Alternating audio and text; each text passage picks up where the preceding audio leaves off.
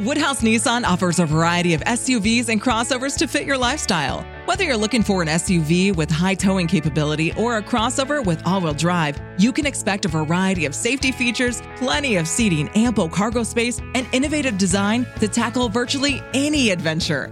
Explore the Nissan lineup of SUVs and crossovers featuring Rogue, Rogue Sport, Kicks, Murano, Pathfinder, and Armada. Visit one of our two Nissan locations or shop online at woodhouse.com.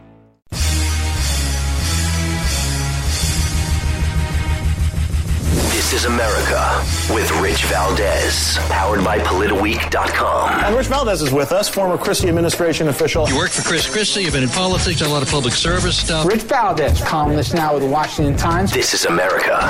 Richie V, you're on the air with the nation. The nation. This is America with your host, Rich Valdez. What's up, America? I am Rich Valdez, Valdez with an S, at Rich Valdez on all the social media. And we're talking about prison, parents, and Pelosi. I want to get into this whole thing about prison because the United States Marine Corps officer, Lieutenant Colonel Stuart Scheller, this guy's being held in a military prison known as the Brig. The Marine Corps officer was relieved of his command for blasting his bosses over the botched Afghan withdrawal last month, and now he's in a military lockup, according to his dad. And I actually had a chance to speak with both his parents very, very briefly uh, in my duties as Mr. Call Screener on the Mark Levin Show to talk to somebody, you know, as a parent myself, thinking that my kid would ever be imprisoned in America for, for this type of thing. But there's different opinions on both sides of the aisle, on different sides of the fence, so we're going to get into that. But he made this video that went viral on Facebook last month, Lieutenant Stuart Scheller, and he ripped into military leadership following the devastating suicide bombing at the Kabul airport, which killed 13 U.S. service members. And scores of Afghans. And again, this is reported in the New York Post. Following the impassioned spiel, Lieutenant Colonel Scheller announced he was resigning his commission and walking away from a $2 million pension after 17 years of service. Now, you guys remember that story because we covered it on this program, This is America, about four or five episodes, maybe six episodes ago. Then he announced that he was ordered to undergo a mental health screening. Now his father told the publication Task and Purpose that the officer is currently being held in the brig. Now his dad, amongst other things, he said said that the kid did nothing wrong. Their uh, military brass is afraid for him to be speaking out on issues of their operational command, et cetera, et cetera. Uh, they had a gag order on him, and they asked him not to speak anymore, and that was a direct order he spoke out even more, and that's when they decided to uh, pull rank. So his parents have been uh, making the media rounds, you know, to get the message out. His mother, in a phone call yesterday, said that the last words that he spoke to her thus far were, "Tell everybody, tell everybody what's going on," because he wants to get the word out. And I praised him as a hero, and I still do, because I said, How is it that there are all these honorable men and women in the military? And I'm not this is not a slight on anybody in the military. Kudos to them. You know, I got much respect for them. My brother Robert Valdez served the United States Marine Corps. I have tons of respect for the military. And that's why I'm wondering why is it that more Lieutenant Colonel Schellers haven't come out of the woodwork saying, this thing was messed up. I quit. I'm out of here, including those that work uh, with and around General Milley. Really strikes me as odd that we that everybody's just going along to get along when you know, either this isn't as bad as we think, maybe we're flying off the deep end. That's what the left would have us believe. But the parents of the Marine officer who's sitting in jail, Lieutenant Colonel Scheller, they're making these rounds and they're saying that he's there because of what he said. Others are saying he's there because he denied an order from his superiors. And it's a shame. It's a real shame. I can't imagine that this is actually America, right? But this is actually happening right here in the United States, and this is where we are today. September 30th, 2021, Thursday edition of This is America. We've got military officers in prison. And it's a shame. And he's not the only one, right? He made that famous viral video that was all over the place on Facebook, and he got in trouble for it. But the reason people are so upset on social media right now is not because the Marine on the battlefield let someone down. That service member has always rose to the occasion and done extraordinary things. People are upset because their senior leaders let them down and none of them are raising their hands and accepting accountability or saying we messed this up. If an 05 battalion commander has uh, the simplest live fire incident EO complaint, boom, fired. But we have a Secretary of Defense that testified to Congress in May that the Afghan National Security Force could withstand the Taliban advance. We have chairmen of Joint Chief, who the Commandant is a member of that, who's supposed to advise on military policy. We have a Marine combatant commander, all of these people are supposed to advise. And I'm not saying we've got to be in the in Afghanistan forever, but I am saying, did any of you throw your rank on the table and say, hey, it's a bad idea to evacuate Bagram Airfield, the strategic air base, before we evacuate everyone? Did anyone do that? And when you didn't think to do that, did anyone raise their hand and say, we completely messed this up? I've got battalion commander friends right now that are posting similar things, and they're saying, you know, wondering if it, all the lives were lost and, and, if it was in vain, all those all those people that we've lost over the last know, 20 years. I've had a bunch of people, really, it's a real mixed reaction. People saying, look, you know it as well as I know it, that when you go into your employer, you don't have free speech. You don't have the right to wear a political statement on your shirt at your job. Your free, your free speech is in the public square. It's not in a private enterprise. And some people say, you know, you sign your rights away when you uh, leave being a civilian and those civilian rights, and you become part of the military because you're not even part of the regular justice system anymore. You're part of the UCMJ, the Uniform Code of Military Justice. I always mess that up. Can't believe I got it right. And I find it interesting because I really I'm I don't know the answer to this. Uh, I tend to believe that what he did was respectful, uh, but he is in office as a uh, as a lieutenant uh, colonel in the United States Marine Corps. And if a, a scrupulous or unscrupulous superior says, hey, look, you can't talk about that stuff anymore because you're defaming the military, I could see how that could be a direct order. And his rejection of that order because he felt that this was the greater good to tell the truth about what's going on in Afghanistan uh, superseded that for him morally. And he became, you know, to borrow the term from the Vietnam era, a conscientious objector but I, I don't think that changes the fact that he's there. He's still in the brig, and that's where he's at. And his parents are there uh, voraciously defending him, and I think they should. If it were my kid, I would be out there defending him just the same because they're saying their son called for accountability. And throughout the hearing today, you got these generals, uh, yesterday and today. Sound the alarm! The generals are still full of crap on Capitol Hill, day three of testimony and there was no uh, there's no accountability for them. But yet this guy, a real hero, a patriot, willing to put everything on the line, he gets in trouble. So of course this is messed up.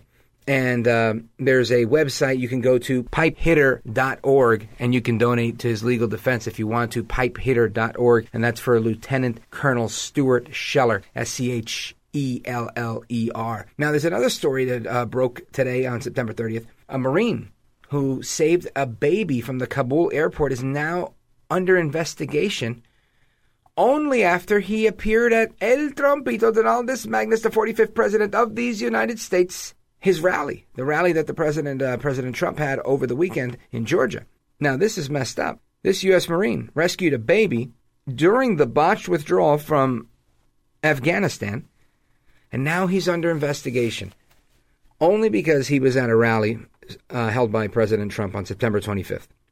Now, it was reported by the publication, again, Task and Purpose, it's a military publication, that a quote, command investigation has been initiated by the 24th Marine Expeditionary Unit. Clark told the crowd that he's from Warner Robins, Georgia, and told the crowd of people that were there that he's the guy that pulled the baby over the wall, going on to say that it was probably one of the greatest things that he'd done in his entire life. Now, the 25th MEU, Marine Expeditionary Unit, has initiated a command investigation regarding Lieutenant Corporal Hunter Clark's attendance at the event last weekend to determine if any Department of Defense policies were violated. Captain Kelton Cochran, wow, say that three times, a spokesman for the 24th MEU, said any details pertaining to this incident are not releasable while investigating the situation.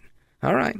My question is, what is wrong with going to a political rally? That l- literally is the public square. That literally, now if he shows up in uniform, which I saw the picture, it didn't look like he was in uniform, and if he shows up while he was AWOL from his job, then hey, guilty as sin. But if it's the weekend and he's not there to work and he's on his own time, why can't you be there? Now, of course, they're looking to censor absolutely everybody they can because they want to keep all the dirt under the rug to protect everybody at the top of the totem pole, starting with their commander in chief, Joe El Babosa Biden, and the rest of the, uh, I don't know what to call them. I'm going to call them unscrupulous uh, bureaucrats posing as soldiers. like General Milley, like former General, uh, now Secretary Austin. So Clark is being investigated. Nobody really knows what it is, but the Defense Department does not permit active duty troops to speak before a partisan political gathering. So, what my conventional wisdom says that he's allowed to do, their regulations say he can't, including any gathering that promotes a partisan political party, candidate, or cause, according to the publication Task and Purpose. And this is in the post millennial. So now Trump says to the crowd, we're honored to be joined by one of the Marines who bravely served in Kabul during the withdrawal and helped evacuate children over the airport and over the airport wall. The rallygoers also heard from Trump, the former commander in chief, that there were 13 empty seats of honor for the U.S. troops that were killed on August 26 in a suicide attack at Kabul airport. So that's the story. Lance Corporal Hunter Ian Clark pulled a baby over the wall. Did it, he uh, did committed whatever you want to say an act of heroism, and now, now he's under investigation.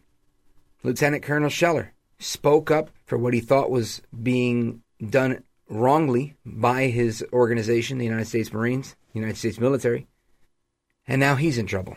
Is this really how it's going to be? It seems that way. Am I making all too much? I don't know. Maybe I'm making a big deal out of nothing. This just seems unjust to me. Anyway, I want to get into that. I also want to talk about somebody else that they're trying to put in prison. This guy's not a soldier. This guy happens to be a YouTuber in New Jersey. And this is an interesting story because his name is Omi in a Hellcat, and he shows off his car collections. He does a bunch of things. He he just is an Instagram influencer, makes YouTube videos, and he's making a bunch of money off a streaming service. And they're saying that he's pirating the streaming service. So my question to you is: They're saying he should get life in prison for stealing streaming content. Now, presuming it's legit, his lawyer says no, that he discovered some sort of loophole where he was able to um, redistribute this stuff and was able to profit on it, and it's not copyright infringement and it's not piracy, and that he's doing the right thing and that he's 100% legit. And the, the, the penalty is life in prison. And I think, my goodness, I mean, I understand that ignorance is no excuse, but you don't get life in prison for hitting cops over the head with a baseball bat during a riot or anything else. And for a white collar crime like this, really, really interesting that they're trying to throw this guy into jail. So we'll uh, jump back into that topic in a minute. Uh, straight ahead, we're going to talk about what's going on with certain parents. What did Education Secretary Becerra say today on Thursday on Capitol Hill and everything else that we're going to cover. So don't move a muscle. I am Rich Valdez. This is America. This is America. This is America. Woodhouse Nissan offers a variety of SUVs and crossovers to fit your lifestyle. Whether you're looking for an SUV with high towing capability or a crossover with all wheel drive, you can expect a variety of safety features, plenty of seating, ample cargo space, and innovative design to tackle virtually any adventure. Explore the Nissan lineup of SUVs and crossovers featuring Rogue, Rogue Sport, Kicks, Murano, Pathfinder, and Armada. Visit one of our two Nissan locations or shop online at woodhouse.com. Woodhouse Nissan offers a variety of SUVs and crossovers to fit your lifestyle. Whether you're looking for an SUV with high towing capability or a crossover with all wheel drive, you can expect a variety of safety features, plenty of seating, ample cargo space, and innovative design to tackle virtually any adventure. Explore the Nissan lineup of SUVs and crossovers featuring Rogue, Rogue Sport, Kicks, Murano, Pathfinder, and Armada. Visit one of our two Nissan locations or shop online at woodhouse.com.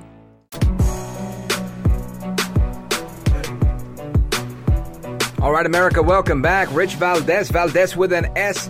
And if you want to get at us on social media, it's at Rich Valdez with an S on all the social media. Definitely want you to check that out. Drop a comment. Feel free to give us one of those five star reviews that you guys do, and you do them so well. That stuff keeps us going. I get the feedback. I read every last one of the comments. I appreciate it, and it really means a lot to us. So please uh, check that out when you can. Drop a comment on your whatever you use, your iHeartRadio or Apple Podcast or whatever it is. It's always appreciated. Now, we were talking about parents and what parents are doing. They've been in droves going out to school board meetings, and definitely more of that is needed. That's how we're going to reform the system by being involved in the system and applying pressure to the system. It's the only way to push back. Become the system. But you've got certain politicians that don't believe that parents have this ability to weigh in on their children's education, on the, what the future holds for their children. And this is interesting because politicians at the school board level who don't believe that parents are the actual stakeholder are the same politicians that, you know, will create your tax policy later when they run for something else and think that it's not we the people that runs the government, but the government that runs the people. And that's wrong. So I'm looking at, you know, two different clips of audio here. The first one being Secretary, I think his name is Xavier Becerra, right? I hope I said that right. And he uh, was testifying in front of Congress, and he says, look, parents shouldn't be the primary stakeholders in their kids' education. Listen to this. Fairly quick answers here because I want to get to Secretary Becerra. Do you think parents should be in charge of their child's education as the primary stakeholder? I believe parents are important stakeholders, but I also believe Primary. educators have a role in dis- determining uh, educational programming. And I think that's going to be a little out of focus. What I think you're going to find across all elements of education, since they pay the bills, they raise the kids, they probably need to be the primary uh, spokespeople for their own kids' good education. All right, now I'm going to be very, very middle of the road here. And I'm going to say if parents should not be the primary stakeholder in their kids' education, then it's got to be the kid, right? It should be the kid that's the primary stakeholder of their education. But that's lamentably not what this um, Mr. Secretary Becerra was talking about. No, he was saying that, look, we know better than you. We, the government, know more than we, the people. We know what's better for your kid than you do.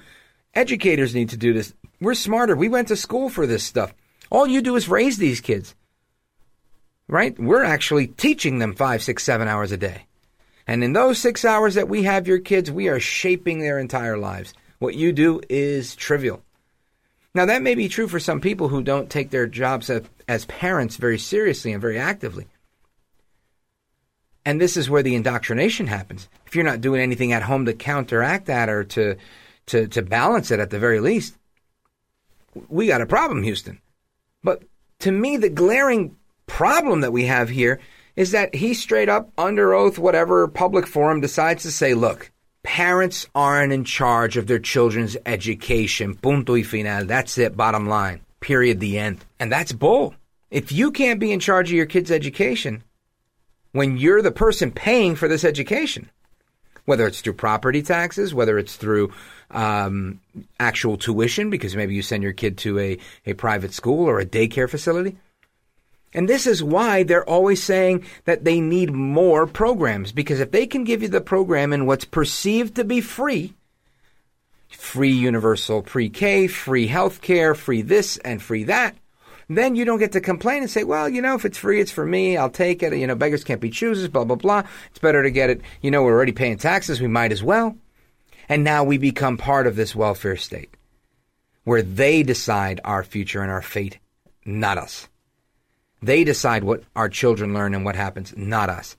And I've told you before, and I'll tell you again. I spent almost a decade, a good solid nine years, and, and some of the, and before that, I was active as an education advocate in New Jersey as a school board member. And for a charter school, beloved community charter school, Jersey City, New Jersey, right in downtown Jersey City. And a big part of what we wanted to do in creating that school was emulate the idea that had been extensively written about by the Reverend Dr. Martin Luther King Jr. of the beloved community, where you love your neighbor, where you know one student helps the next student, you help your fellow man, where students took accountability and responsibility as scholars, and parents took a front seat in their kids' education. And we took it from something that sounded nice on paper to something that actually came to life in practice, in actuality, in the city of Jersey City. And those kids, you'd be floored to see how well they perform. They'll tell you things like, oh, kids that receive free or reduced lunch, they're not uh, capable of performing like the other kids. They're not capable of reading at the grade level they're supposed to be in. Lies, BS, all of it. These little scholars are on point, sharper than you and me. Extremely well behaved because the teachers, the faculty, the uh, administration, and the parents, everybody's involved.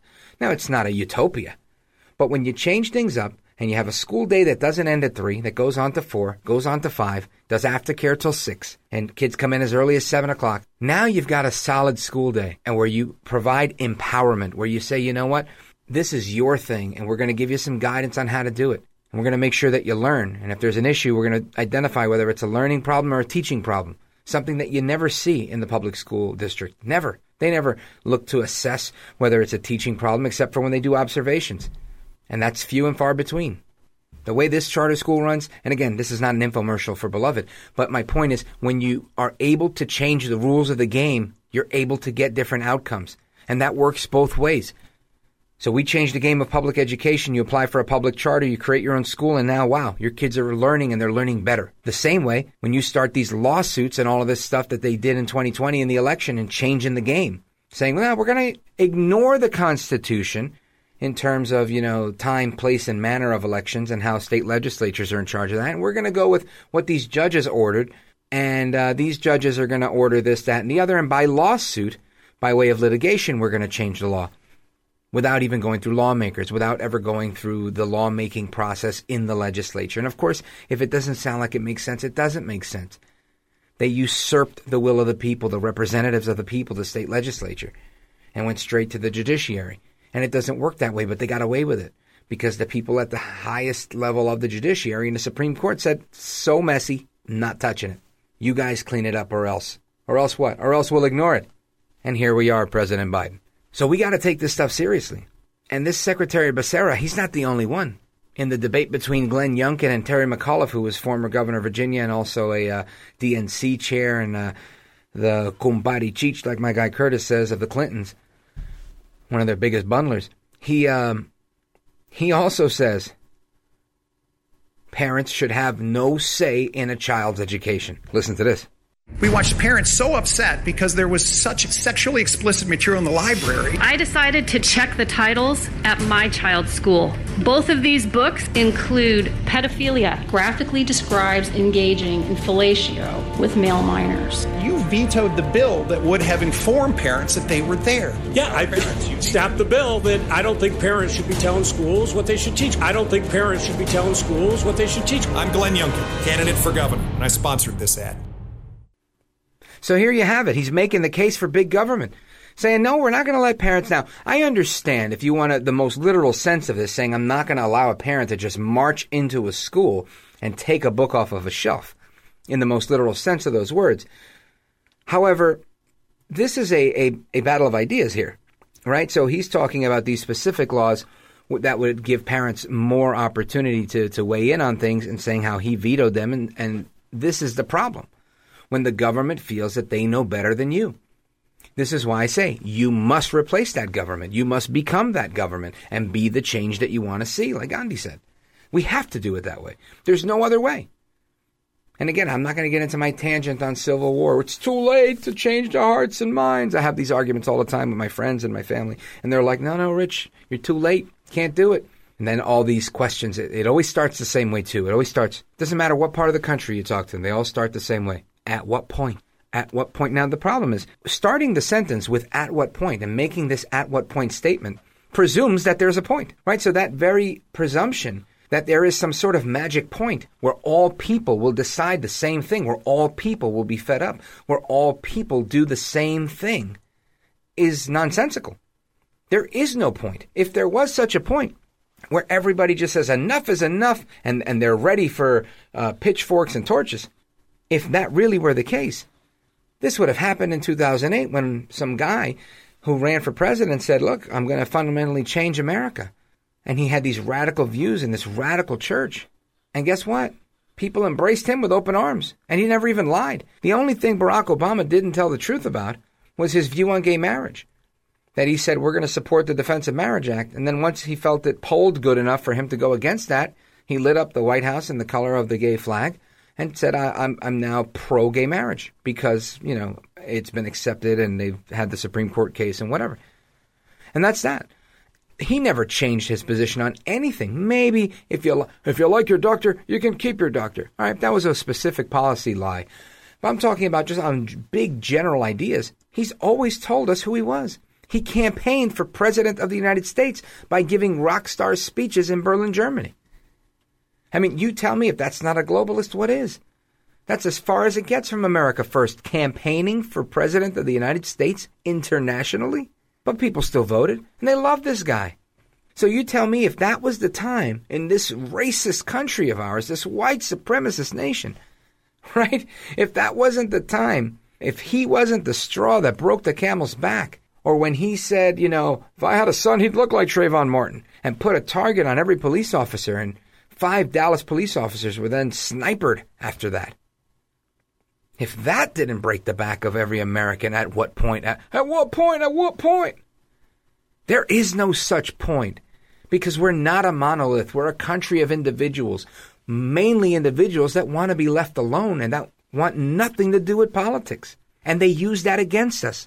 They use it against us at the federal level, at the state level, and at the local level with the school board. And that's why we have guys like Xavier Becerra that are the education secretary saying parents shouldn't be the primary stakeholder in their kids' education. It's why we have uh, former governors and gubernatorial candidates like Terry McAuliffe saying parents should have no say in their kids' education. Because too many people say, I just want to be left alone. Like Reagan said, get off my back and get your hand out of my pocket. We're past that.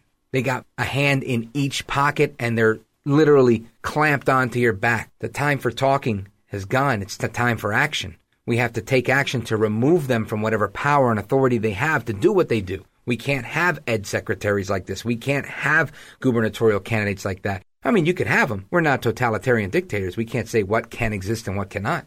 But we can run the best damn candidate we can find, and we can beat them each and every single time, starting with the battle of ideas in the marketplace of ideas. That's where we have to win. That's where the battle's happening. Anyway, let me get off my not a single shot was fired soapbox and tease what's coming up next because the same way they're telling parents what to do, they're telling people what to do with this vaccine stuff. And today, everybody, where's the Republicans? Where's the Republicans? I'll tell you where the Republicans are.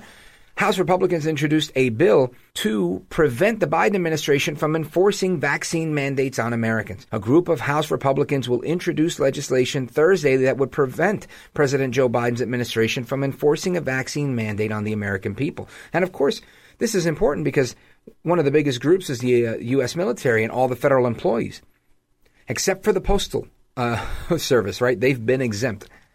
But this is from the Daily Caller, and this is out today, uh, an exclusive they have today or last night, and they have they read the le- legislation and wrote this little piece on it. So I'll recap that uh, on the other side of this. I also want to get into what did Pelosi say about the debt ceiling? What does Janet Yellen have to say? And what did Obama say about that? Because he weighed in a couple of days ago and we didn't play that. So don't move a muscle. Keep it locked right there. I am Rich Valdez and this is America. This is America. This is America.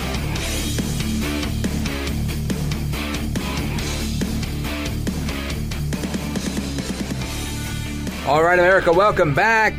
Segment number three, the final segment.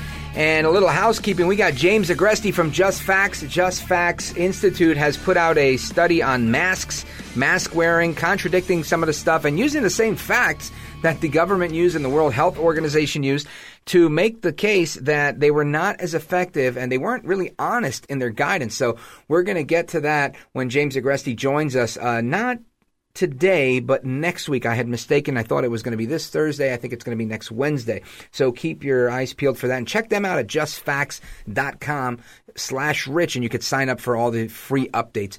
You don't have to pay for anything. Check out our guys at Just Facts. Now, I want to talk about Nancy Pelosi and what she said, but I wanted to finish up my thought on House Republicans and what they're doing to stop this vaccine mandate at the federal level. And the Health Freedom Act for All would prevent the Secretary of Labor from enacting an emergency rule to require employers to mandate vaccines, medication, or medical procedures such as COVID. Take two. I said that wrong. Such as COVID 19 testing for all employees. Also, the bill states that under existing law, uh, under the OSHA standards for the Occupational Health and Safety Administration, they actually don't have the authority to force Americans to undergo medical procedures, taking vaccines, or even undergoing testing. Now, President Biden's uh, vaccine testing mandate far exceeds the authority granted to OSHA that was given to them by Congress. So they continue, and uh, Claudia Tenney had some great things to say about the Congresswoman from New York. She said, I received my vaccine and support voluntary vaccination efforts. However, I strongly oppose anybody being forced to receive the vaccine or it being made a condition of employment. My common sense bill makes clear that OSHA does not have the authority to force Americans to receive vaccines or undergo testing. And maybe we can get um, Congresswoman Kenny, uh, excuse me, Tenney, Claudia Tenney, to join us and uh, that means I would have to be quiet, and she would have to do the talking. And you know, I like to do the talking, so we'll see if we get her. Maybe we will, maybe we won't. But it goes on, and she added, like President Biden's extension of the CDC's uh, eviction moratorium earlier this year, this mandate is yet another attempt by the administration to skirt the law and using government coercion, and it's failing to do so through persuasion. She's honored to partner with Congressman Banks on this, yada, yada, yada. We'll get to that later. Maybe never, because it's really, you know, uh, some of the minutiae in the article. But you get the point. And that's the bottom line. She's what she. I I totally support what she's saying. You want to get the vaccine, get the vaccine, and if you don't want to get the vaccine, don't get the vaccine. I think that's pretty clear. And really, for me, it ends there. There's really no much more to it. Now, I get the argument that private employers want to do their own thing. Uh, this is about a federal mandate. If your employer decides to do this without the federal mandate, um, you know, then that's a whole different lawsuit, a whole different circumstance, and maybe that happens, maybe that doesn't happen. I think most employers don't want to go through this rabbit hole if they don't have to. A lot of them were forced into it. Now, there's a few that said, you know, government or no government, when Biden started making those calls, they decided to jump in because they'll do anything that Joe El Baboso Biden tells them to do. They'll do anything that Nancy La Bruja Pelosi tells them to do. And one of the things that Nancy La Bruja is asking people to do is to kind of turn a blind eye to what's actually happening with this debt ceiling. You know, it's the good old debt ceiling that is so low, so zero, right? It's zero dollar package that they're calling a $3.5 trillion package, and they're arguing every day. And today's the last day, right? It's uh, 4 o'clock in the afternoon on Thursday, September 30th. If they don't get this done by tonight, by midnight, 11.59 or whatever, we go into government shutdown. Joe Manchin is saying, look, look, I'm not a liberal, I'm not this, I'm not that. I will vote for up to 1.5 trillion, but that's it. So they're going to lower it. They're going to have their. I, my presumption is that they're going to lower it. They're going to agree on something. They're going to continue and you know there will be some compromise because it was too much. But the point is, this stuff is far-reaching and it goes a little bit further than one thinks. And Nancy Pelosi thinks that everybody's stupid, and she says, "Well, look, we're on a path to pass this. That's what Democrats do." And she, you know, mumbles her way through it. But listen to this. Are you committed to having a vote on infrastructure today? Yes. Regardless of whether you have the votes. I intend to. I don't we're on a path to win the vote. I don't want to even consider any options other than that. That's just the way it is, and that's that's our culture. Uh, you don't understand that culture. You don't understand that culture, but that's our culture. We go in it to win it. Now, if that weren't enough, Nancy La Bruja Pelosi parked her broom in the corner of the congressional hall there and decided that she wanted to continue speaking about this and she says, I know that you come here about what else comes next, and we have two items. Anyway, let's get her another drink and let you hear what she had to say. Check this out. So now you've come here about what else comes next. We have two items that were, well, the, the, the bipartisan infrastructure bill, the BIF, and of course the, reconcil- the reconciliation. I just told uh, members of my leadership that the reconciliation bill was a culmination of my service in Congress because it was about the children, the children, the children, the children, their health. It's about health, their education, the economic security of their families, a clean, safe environment in which they could thrive, and, and I guess a world at peace in which they could succeed. This is more about the domestic first poor parts of poor parts of that.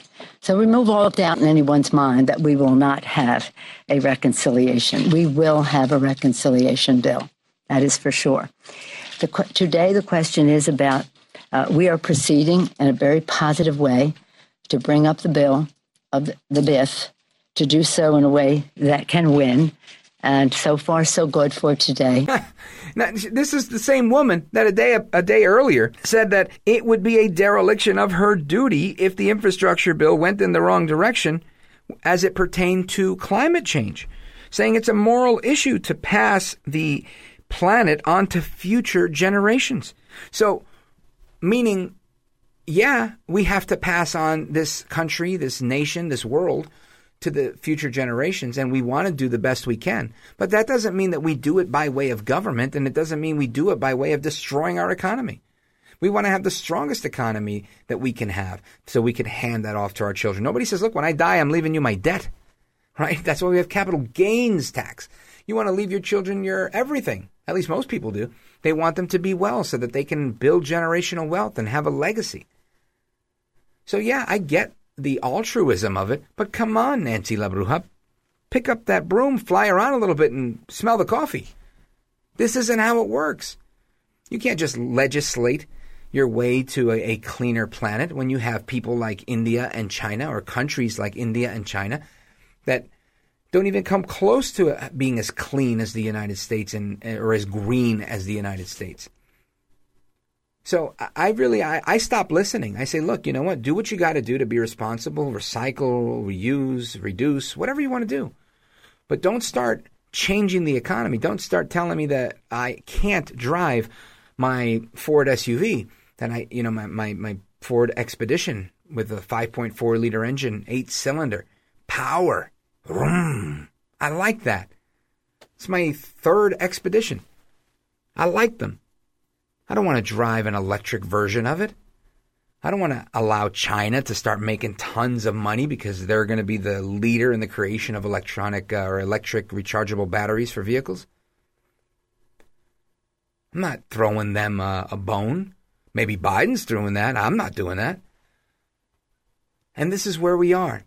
Because again, they think we're stupid. And this is why, for me, all roads come back to telling people to get involved one way or another.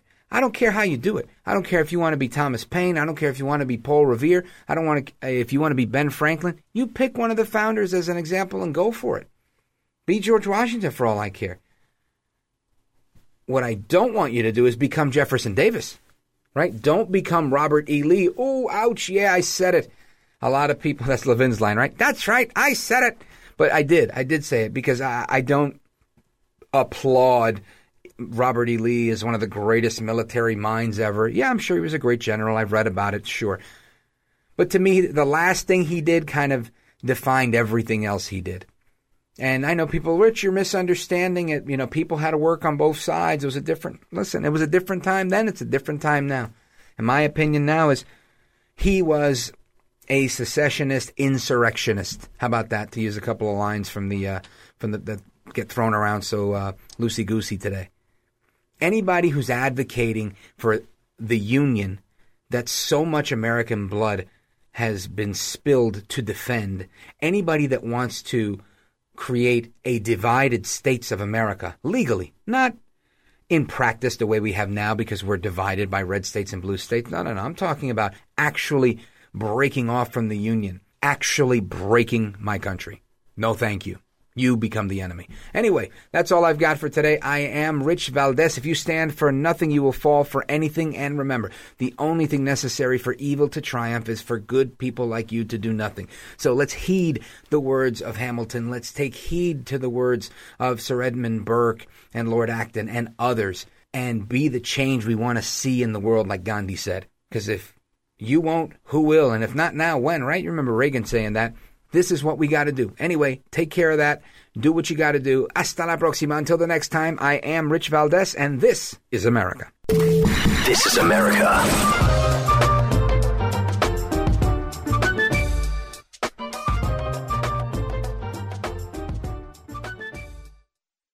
Woodhouse Nissan offers a variety of SUVs and crossovers to fit your lifestyle. Whether you're looking for an SUV with high towing capability or a crossover with all wheel drive, you can expect a variety of safety features, plenty of seating, ample cargo space, and innovative design to tackle virtually any adventure. Explore the Nissan lineup of SUVs and crossovers featuring Rogue, Rogue Sport, Kicks, Murano, Pathfinder, and Armada. Visit one of our two Nissan locations or shop online at woodhouse.com.